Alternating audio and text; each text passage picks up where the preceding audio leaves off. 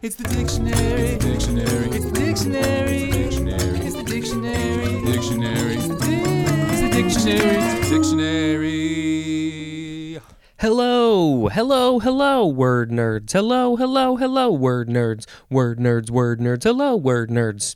What is up? I am Spencer. This is my podcast. Welcome to it. I hope you're doing well. I hope you're enjoying this show. I hope you started from the beginning. I hope everything is great for you. Let's just get into it. The first word in this episode is dismast. D I S M A S T transitive verb from 1747 to remove or break off the mast of. So, uh, well, you know, boats, sailboats have a mast, which where they put the big old sail on that thing, and uh, I guess if you take a thing off of the mast or break a thing off of the mast, you are dismasting. I guess that's what it's saying. How does this get used so much? Dismast the thing from the mast? I don't know sailing at all.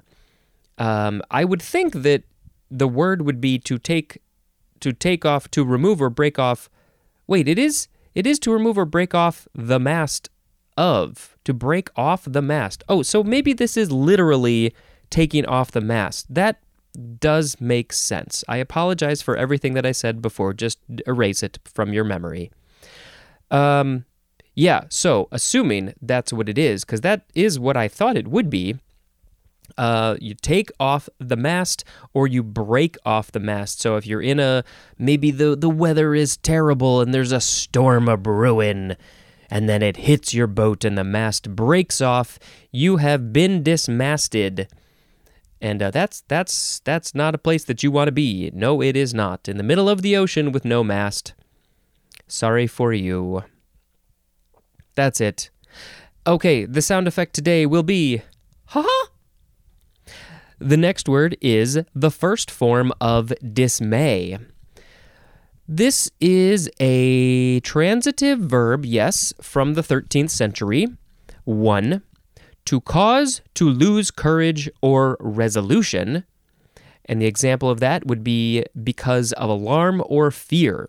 So if you have lost your resolution or your courage because because something frightened you, uh, then you have been dismayed. There is an example. Must not let ourselves be dismayed by the task before us. I have many times been dismayed by the task before me. Oh, it's a very big task. Uh, maybe I should have been dismayed when I started this podcast. I did not realize I did, but not to the same to the to the correct amount. I was not aware of what this task would really entail.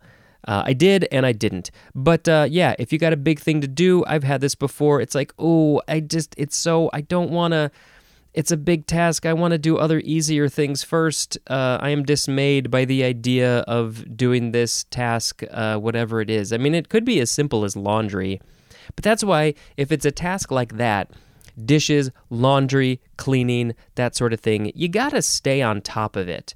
Uh, you gotta you gotta just do the things when you can because it's just gonna mount into a big old pile of something you gotta deal with, and then it's so much harder to get your brain around it.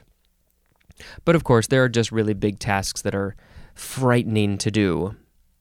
Number two, for dismay, the synonyms are upset and perturb, as in were dismayed by the condition of the building. The condition of the building really upset me. I don't want people living in these conditions. Uh, can we get them moved out and get this place cleaned up? Uh, again, you know, if people had kept up on maybe keeping it nice. Uh, but that's not always possible. If it's a whole building, maybe they can't afford to have uh, p- people or a person take care of it. Uh, you know, sometimes that's just how it goes. But yes, I am very dismayed by the condition of that building. Dismayingly is an adverb. This is from, let's see, dis plus um, Anglo French Mayer, which is from the Vulgar Latin magare, which is of Germanic origin, akin to the Old High German magan, which means to be able. And there's more at the word may. So to be able became the opposite when you add the dis, not able, I guess, but I don't know. That's not that's not really how I think of this word. Uh, hmm. Something happened there in the etymology, and I'm not finding the connection. But we do have some synonym information, everybody's favorite time. I don't know if that's true. Nobody's ever told me how they feel about it whatsoever. I'm just pretending. Dismay, appall, horrify, and daunt mean to unnerve or deter by arousing fear, apprehension, or aversion. Dismay implies that one is disconcerted and at a loss as to how to deal with something, as in, dismayed at the size of the job. I don't know how to deal with that thing because it is such a big job. It's really, really scary. Please help me. Appall, A P P A L L, it implies that one is faced with the, uh, what? One is faced with that which perturbs, confounds, or shocks somebody is faced with something that does all those things, as in, I am appalled by your behavior. Your behavior has shocked me, confounded me, perturbed me. I'm very frustrated by it. I'm confused. I, I can't believe that you would act that way. It is appalling to me. Horrify I guess you could also be horrified by somebody's behavior, but horrify stresses a reaction of horror or revulsion, as in, was horrified by such wanton cruelty. How could you be so cruel and so just casual about it? I think that's kind of what wanton is eh, W A N T O N. It's just like it's no big deal to you. And what I, I am not a cruel person. I don't like cruelty in any way, so I am horrified that you could just be so cruel. And by cruel, I mean you are not writing a review, and that is just so cruel to me. Daunt, D A U N T. Daunt suggests a cowing, disheartening, or frightening in a venture requiring courage, as in a cliff that would daunt the most intrepid climber. Uh, so yes, it takes courage to uh, to climb this crazy ass cliff, and uh, it's uh, see you're cowed by it, you're disheartened, you're frightened to do it. Now, is this similar? Let's see. Daunt. Uh, this thing requires courage. Uh, I mean, I guess dismay and the whole thing about the size of the job that would take courage to deal with it. Uh, but you can't, I don't know if you can, re- let's see, daunted at the size of the job. Yeah, that doesn't really sound quite right. I just replaced dismay with daunt. Um, yeah, it's different, a little different. Haha! The next word is the second form of dismay. Noun from the 14th century, so you can have dismay. Number one, sudden loss of courage or resolution from alarm or fear. Ha! I'm dismayed. I have dismay. 2a. Sudden disappointment. I'm very disappointed at your test, young lady. Why did you bring in an A minus? That I have such dismay at your test scores. Come on. A or nothing. 2b, the synonym is the first definition for the word perturbation. Perturb, perturbation. Ha ha! The next word is the word dime, but this one is spelled D I S M E. Uh, let's see. Yes, it is French. It is a noun from 1792. And ho ho, ho ho, we have a little twist here. This is interesting. Um, it is a U.S. 10 cent coin struck in 1792.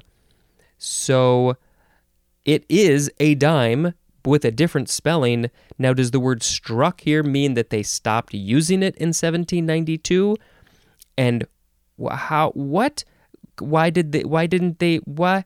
they just changed the name, they changed the spelling of the same thing.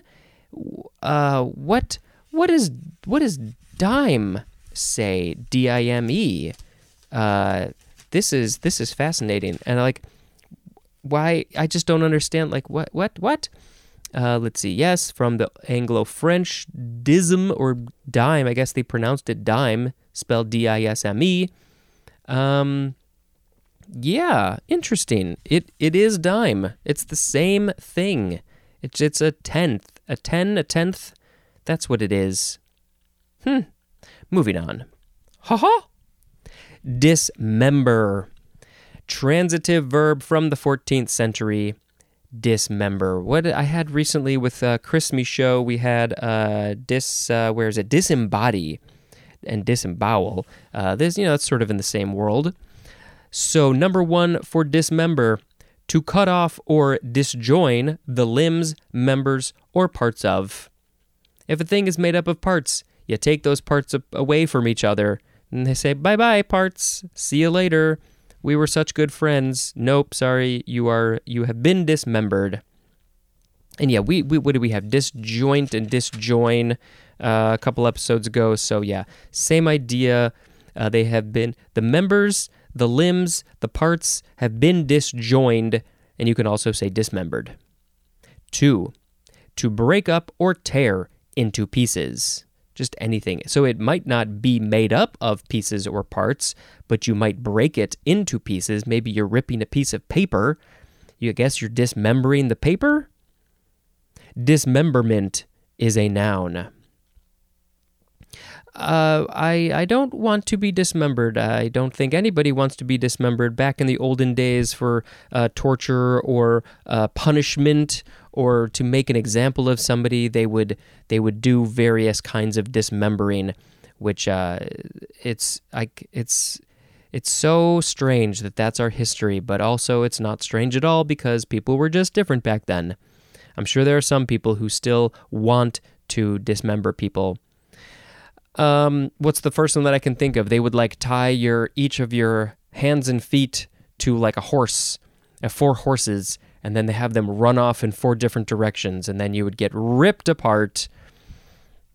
Is this what we should be talking about right now? Probably not. Most people don't want to hear about this.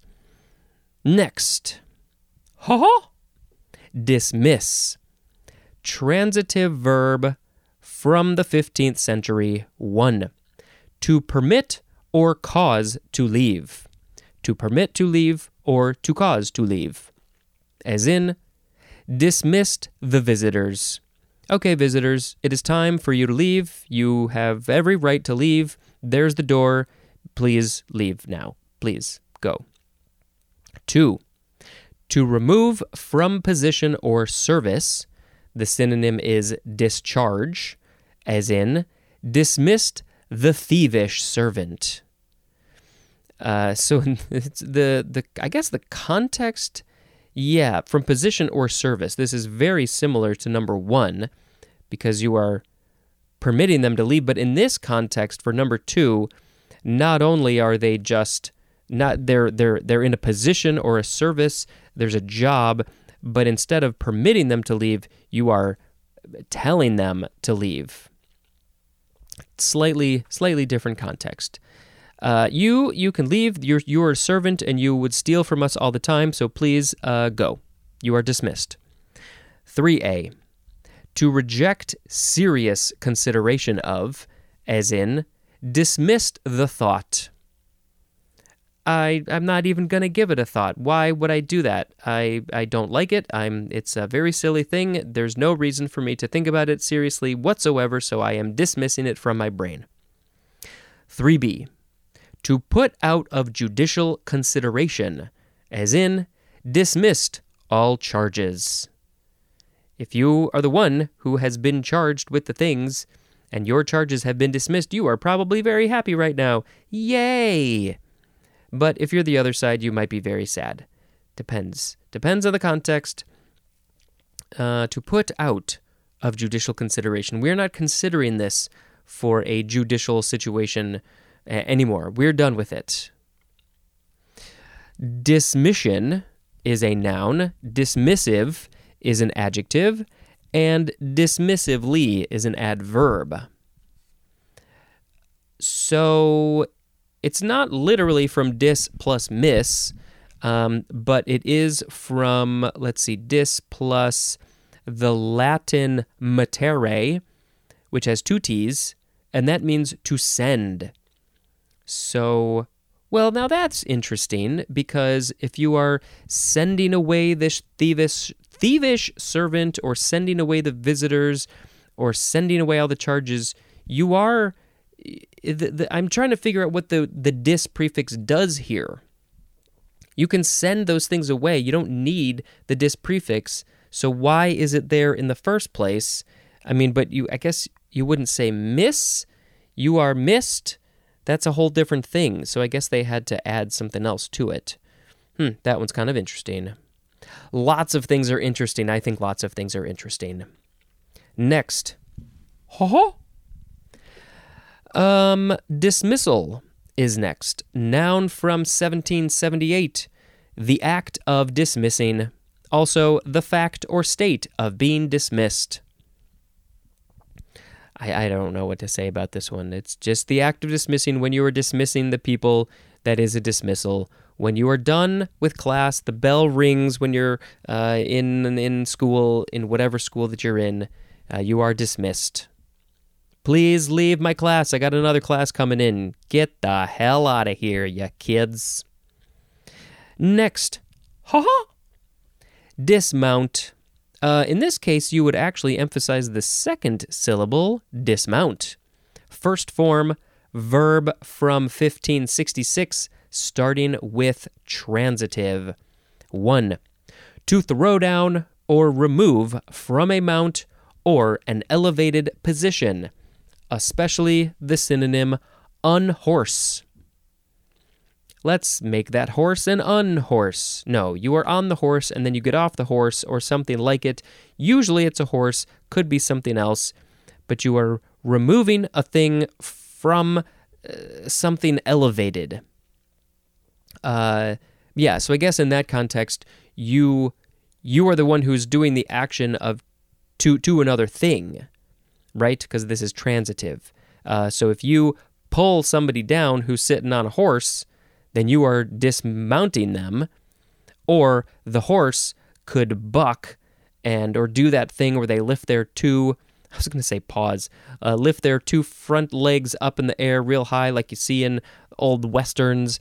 And then if the person who is on the horse uh, falls off, oh, that's sad, uh, then the horse is the one who is doing the dismounting or the unhorsing. that's a funny word. Number two, the synonym is disassemble. Disassemble, dismounting. I guess everything has been mounted together, and so you are taking it apart. Dismount, disjoin, disjoint, dismember, disassemble. Lots of ways to say essentially the same thing. So here is intransitive. Number one is obsolete, and the synonym is descend. Hmm. So if you go downstairs, are you dismounting? If you are, yeah, that's why it's it's obsolete. This one's a little odd to my brain. Number 2. To alight from an elevated position as on a horse. Also, to get out of an enclosed craft or vehicle. An enclosed craft or vehicle dismounting. What sort of enclosed craft are we talking about here? I mean, a train? Do you dismount a train? Maybe, yeah, I guess you could say that. Lots of things, probably. And uh, yeah, alight. That was you are alighting from an elevated position. Again, that's it could be like a horse. Um, I want to remind myself about this word alight. A L I. Where is it? Um, yeah, I just it doesn't really it, it's not bringing um, any meanings to me. So I want to help myself and to you. Let's see, alight to come down from something, dismount, deplane. Uh, yeah, all those kinds of things. So uh, that's the verb alight. Yeah, this is somehow that one didn't stick, I guess. Uh, let's go on to ha ha. The second form of dismount, noun from 1654. The act of dismounting. That's what it is. Let's dismount from the horse. I mean, that's usually what we think of. Uh, gymnasts, they dismount from their equipment. Maybe it's the high bars, the double bars, the rings, the the skinny little beam. The uh, well, they have a horse too in, in gymnastics. In gymnastics, they have a horse. They do all those crazy spinny moves, and then they have to leap off with such grace, land on their feet, put their arms in the air, and they did a perfect dismount. The crowd goes wild. Next word. Ha ha! Disneyesque. And I'm sure you could figure out probably what my sound effect was. So this is uh, capital D I S N E Y E S Q U E. Disneyesque. You could also say Disney ish. Ish or esque. Adjective from this one was coined in 1939. That's I did not realize or would would have thought that people were using that back then. But I will say, you know, Disney was making cartoons for a while by that point in 1939, and if I remember correctly, the first feature-length animated movie, Snow White and the Seven Dwarfs, dwarfs, dwarfs, dwarfs. Uh, I believe it came out in 1939 or right around there. And so I guess at that point, people were like, I guess, you know, Disney had taken such a hold in everything that they were calling it Disneyesque. What does it actually mean? Resembling or suggestive of the films, television productions, or amusement parks made by Walt Disney or his organization.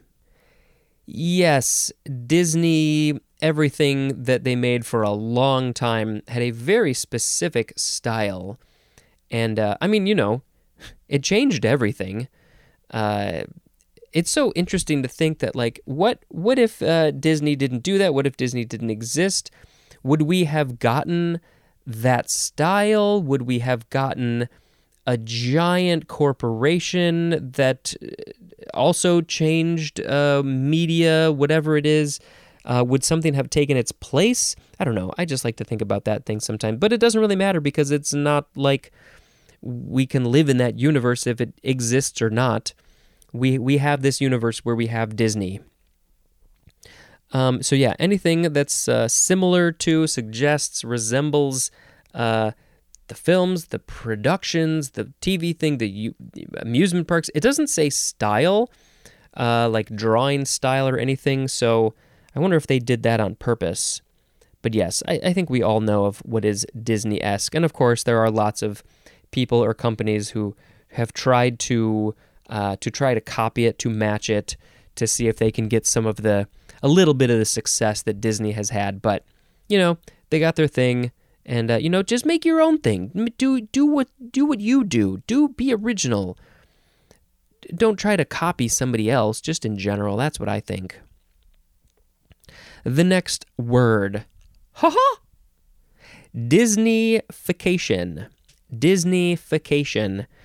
Noun from 1982. Okay, this one is much later, 40, about 41 years ago at the time of recording. The transformation, as of something real or unsettling, into carefully controlled and safe entertainment or an environment with similar qualities, as in the Disneyfication of a downtown. So, this is where they take the downtown area of a town and transform it. They change it into something that's very uh, safe and has uh, similar qualities to being safe or safe entertainment. Um, yeah, yeah. So that's interesting. So you know, it's it's making it what more kid friendly, maybe more light and colorful and happy. And oh, this is such a happy place. Disneyfication. Usually, I think that this is used uh, maybe maybe disparaging isn't the right word, but usually maybe in more of a negative context of oh they they took that thing and they changed it and they did disneyfication to it and I don't like it. I liked it better the way it was or I didn't want them to go that far with the disneyfication or whatever. Um, but you know, yeah, I, I don't know what my feelings are about that. Um, and it does say the etymology is from the Disney from Walt Disney. It very specifically calls out Walt Disney plus the suffix fication. Um, yeah, I don't know. I mean, we know. Do we know Disney? Could you have just said Disney? Did you need to put Walt Disney? I guess everything that says Disney is from Walt Disney. Um, it, it's again, it's just so it's just so funny to me, or so interesting to think about. Like this one guy, kind of. I mean, he had help, and he didn't do as many things as maybe he claims to have done or takes credit for. There was a lot of other people involved, but essentially, you know, it's this one guy who who changed everything and uh, whether whatever you feel about that, I mean, he's clearly had an effect. And this word Disney just has so many meanings behind it and feelings behind it. And uh, you know they were they were just living their lives. The Disneys, I think Kansas and Chicago, they have roots there, and uh, they they were just living their life. And then all of a sudden, when he did his thing, Disney just became a whole other thing. And uh, you know there are people who have grown up with this last name and who they might be directly connected to Walt Disney and his family, or maybe more distantly. And uh, and then it's just it's just a thing. You hear Disney, you you think about one one big old thing. It's just amazing how massive a company corporation that is. Um, and yeah, you know, you get mixed feelings about Disney. Uh, they they have done a lot of good, but also maybe not. And uh, you know, everybody's got their feelings. What what do we say about that without getting in trouble by the big ol' mouse? Um, yeah, I don't know. I have, I have, a, as with most people, I have a love hate relationship with them and, and what they make. Uh, I'm gonna watch it. They do a good job, especially when you got people like Pixar involved as well. Um, but you know, there's also a level of like, oh, just churning out this stuff, and uh, yeah, I don't know. But I mean, come on, they've made some great stuff, haven't they? Okay, enough of that. Let's say the last couple of words. Ha! Disobedience. Noun from the 15th century, refusal or neglect to obey. I will not obey to what you say. No, no, no, hey, hey, hey. Uh, yeah, disobedience. Uh, and then the last word, which is related. Ha ha. Ha ha. Ha. Disobedient.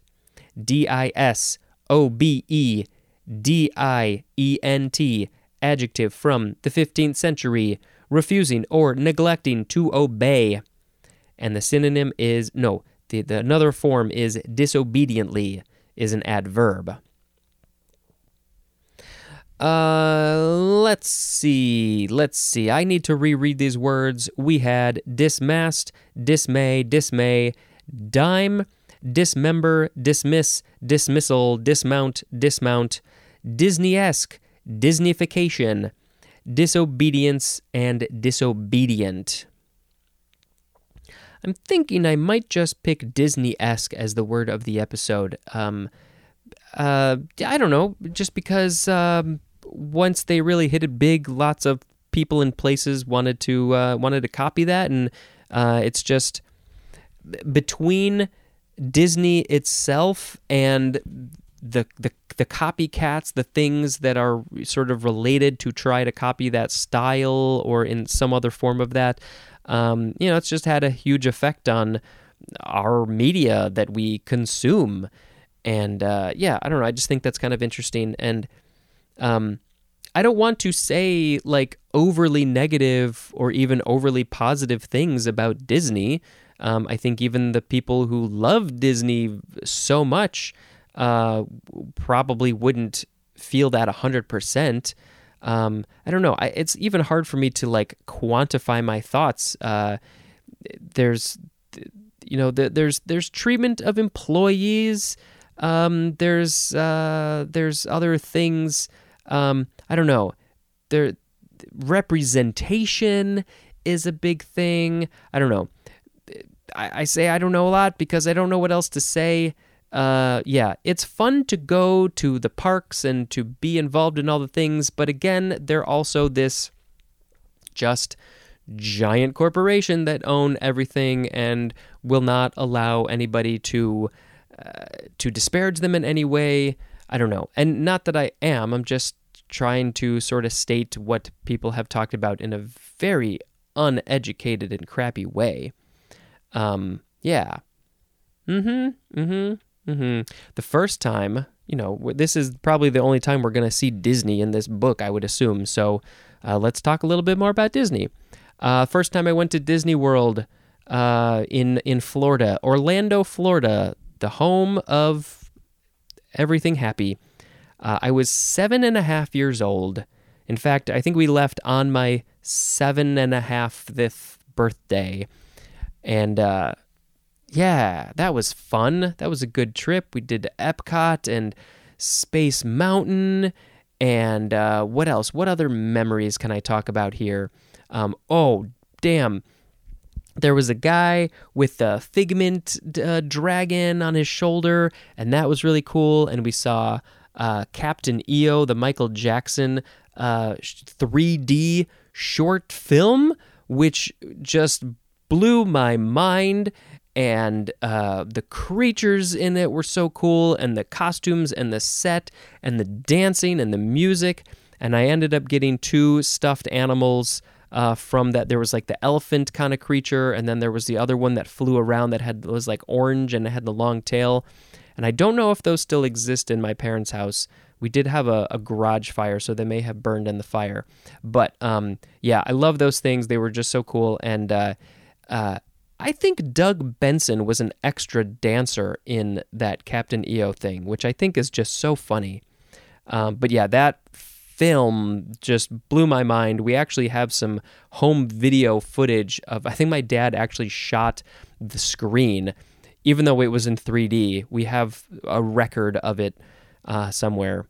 Um, I think near Captain EO, there were this like these fountains of like jumping water. You can you can just turn this off. This is just going to be me talking about Disney for a little bit because I'm here, so why not talk about it? Um, there were these like jumping water fountain things from like a box to a box, and they they would just go from box to box. It would like the water would leap through the air, and it was so cool. And I remember standing under one of them to get a picture, and the water landed on my head, and everybody started laughing, and I was incredibly embarrassed at seven and a half years old. And to this day, I wonder did it did they just mess up sometimes? Did they not leap the full six to ten feet that they're supposed to jump? Or is there somebody watching and they could control and have it land in the middle if somebody's standing there? I don't know. I don't know. It seems a little weird that it would just make a mistake, but it's technology, so you know. Who knows? Uh, let's see. Oh, another memory was uh, we were in. I don't know what other way to describe it, so I'm just going to say it this way. We were in some sort of area uh, that was Asian related, kind of. There was there was uh, it was all all Asian things. Um, probably China, Japan. I don't know. I was seven and a half years old, so I I wasn't fully aware of what was going on. But there was this performer guy in the middle of this huge crowd, and he made this like um very fragile like whale thing. I, I, don't know i don't know what material it was but he just sort of created it there in front of everybody and he gave it to me.